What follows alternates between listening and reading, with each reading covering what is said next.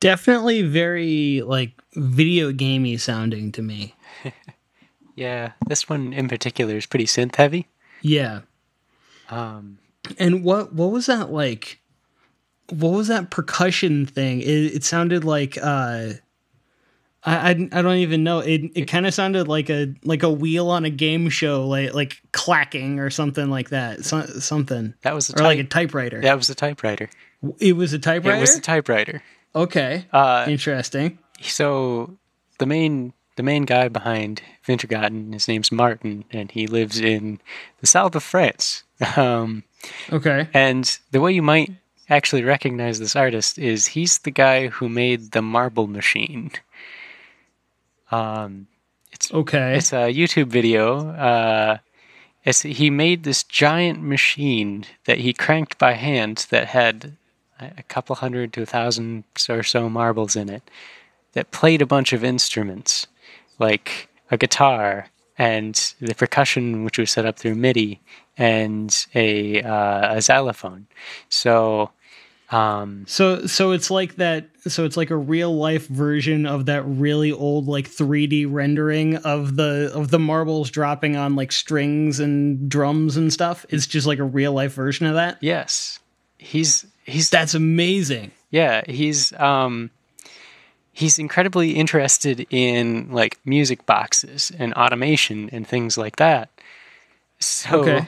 he bail- he built the Marble Machine, and this was quite some time ago. In fact, the song that that album came, or that the album that that song came uh, off of, is actually from twenty thirteen. But yeah, I saw that. Every every well, recently it's been every day, but it used to be every Wednesday. He would release a video on YouTube of how he's building a better version of the Marble Machine. And it's... So he's just got this thing, and he's just continually changing it and updating it and modifying it? Yeah, he's he now has an entire engineering team behind him through Discord and community members. And he's changed so many things on the machine. But he's planning on a uh, end of this year or next year actually being able to go out on tour with it, um, as well as, you know, write new music to go along with the new tour. Um, but it's just incredible, the things that he's done. And he's just been working so hard to get the machine out for the past, like, three years now. Yeah. I mean, I- instead of, like, a, you know, traditional, like, live stage tour or something like that, I almost feel like this would be, like, way better as, like, an interactive art piece or something like that, that you just move around and people can go and see it just, like, on an exhibit somewhere. Because I feel like if you're to truly appreciate it, just, like, from what I can see, you would have to be, like, close up, mm-hmm. just looking at all of the inner workings of these mechanisms, because those are, like, crazy fine details on all of this. This is insane. Yeah. He, uh, the original Marble Machine actually did a stint in the, I want to say it was the Spielklok Museum, which is a museum okay. of, like, music boxes and automated music things, like, you know, player pianos and things like that. And he's, the the three D model of the, the machine is actually going to mm-hmm. be completely available to anyone, as is his music. You can use it however you like. You can put it in your YouTube videos, whatever. It's free.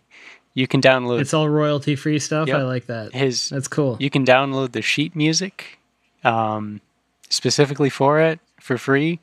Uh, pretty much everything that he's done, you can go access for free, or, you know, it's kind of a pay-what-you-want thing. That's really cool. Uh, like I said this about the last one, too, but, I mean, just another thing that I'm going to have to deep dive into. This is so, so cool looking. I love I love interesting artists where it's like, oh, yeah, you play music, but also you're you you what? Yeah, I I can tell. So my next artist, I actually found the other day because my mom was watching, like, some morning time, you know, T V show. I, I forget which one it is, like Good Morning America or something like that. Um, I, I was at work and she just texted me, "Have you ever heard of Valerie June?" And I was like, "No, I haven't." She was like, "So she was just on this show and I think that you would really like her." And I was like, "Okay, I'll check it out." And so she's this kind of soul and blues singer-songwriter from Memphis, Tennessee. And she just released a song or an a full album called The Moon and Stars Prescription for Dreamers, and it came out um it came out on March twelfth of this year. And the song that I want to feature off of it is the song Stay, which is the first song off of the record.